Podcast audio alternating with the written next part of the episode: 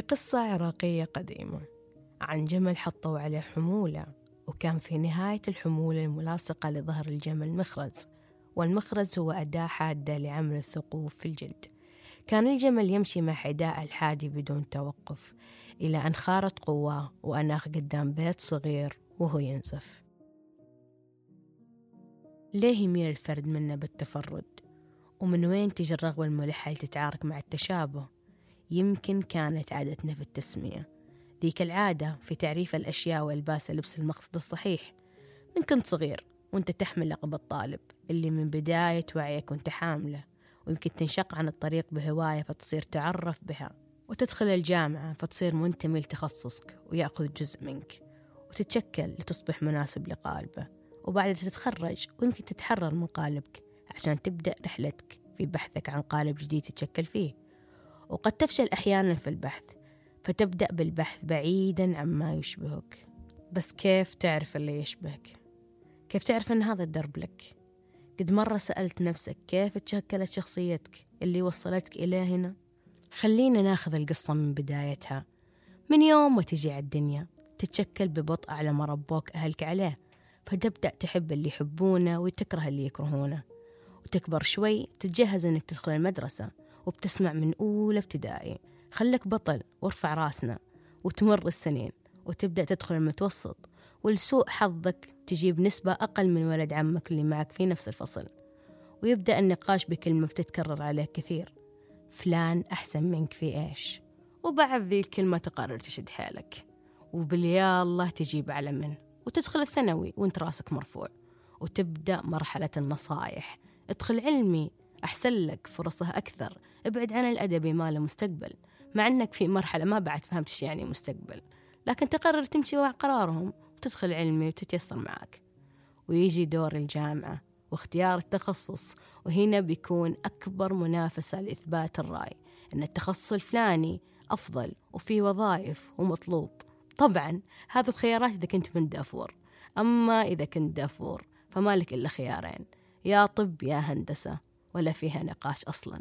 ولأننا نختير لنا بدل لا نختار بتكون الرحلة عبارة عن قلق.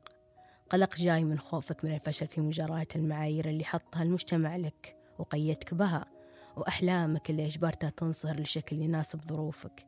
بعد الحلم الأول والثاني والثالث اللي ودعته قررت ما تعد لأنها بدأت تتساقط حولك من حالها. وهذا بيخلق شيء من الرضا أو يمكن الاستسلام للأقدار. أو رغبة مفصحة عن عدم الاكتراث. جميعها تخلق شعور بالملل أو يمكن الموت الحي إن صح التعبير. آسفة أني بصارحك لكن حتى بعض اللي فرض اختياراتهم ما كانت تمرد في محله. لأننا من كنا صغار وإحنا نتجهز لحمل لقب معين وتشكلنا بطريقة موافقة له. فتلاقي بعض اختياراتنا ما هي نابعة منا أصلا. أبغى أسألك كم نسبة صوتك في قرارك؟ هل تقدر تعبر وتختار بحرية؟ هل بتجي وتقول أبغى أصير موسيقي أو فنان أو حتى ناقد أو كاتب؟ لو بتقدر مبروك هذه الحلقة ما هي لك لكن الأغلب ما راح يقدر وبياخذ ميوله كهواية بدل ما يكون مسار لحياته وبعد هذا كله يجيك واحد بدم بارد يقول لك لا تمثل دور الضحية في حياة أنت قائدها. أنا قائدها؟ وكيف أكون ضحية بعد ما استهلكت نفسي في نضالي ضدي وضد اللي حولي؟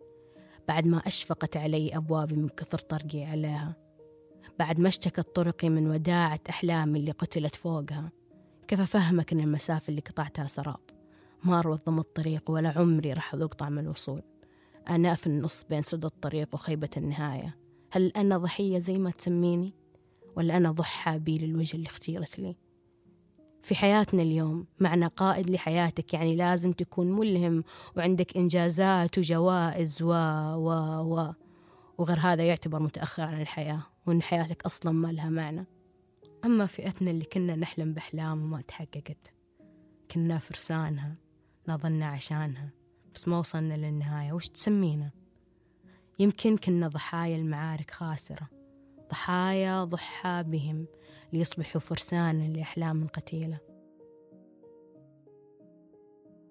يمكن انحطت المخارج في حمولتنا بطيب نية وعن تجربة المفروض ما نكررها لكن نسوا إن مخارجهم حادة من الطرفين حيث ما حطوها أدمتنا.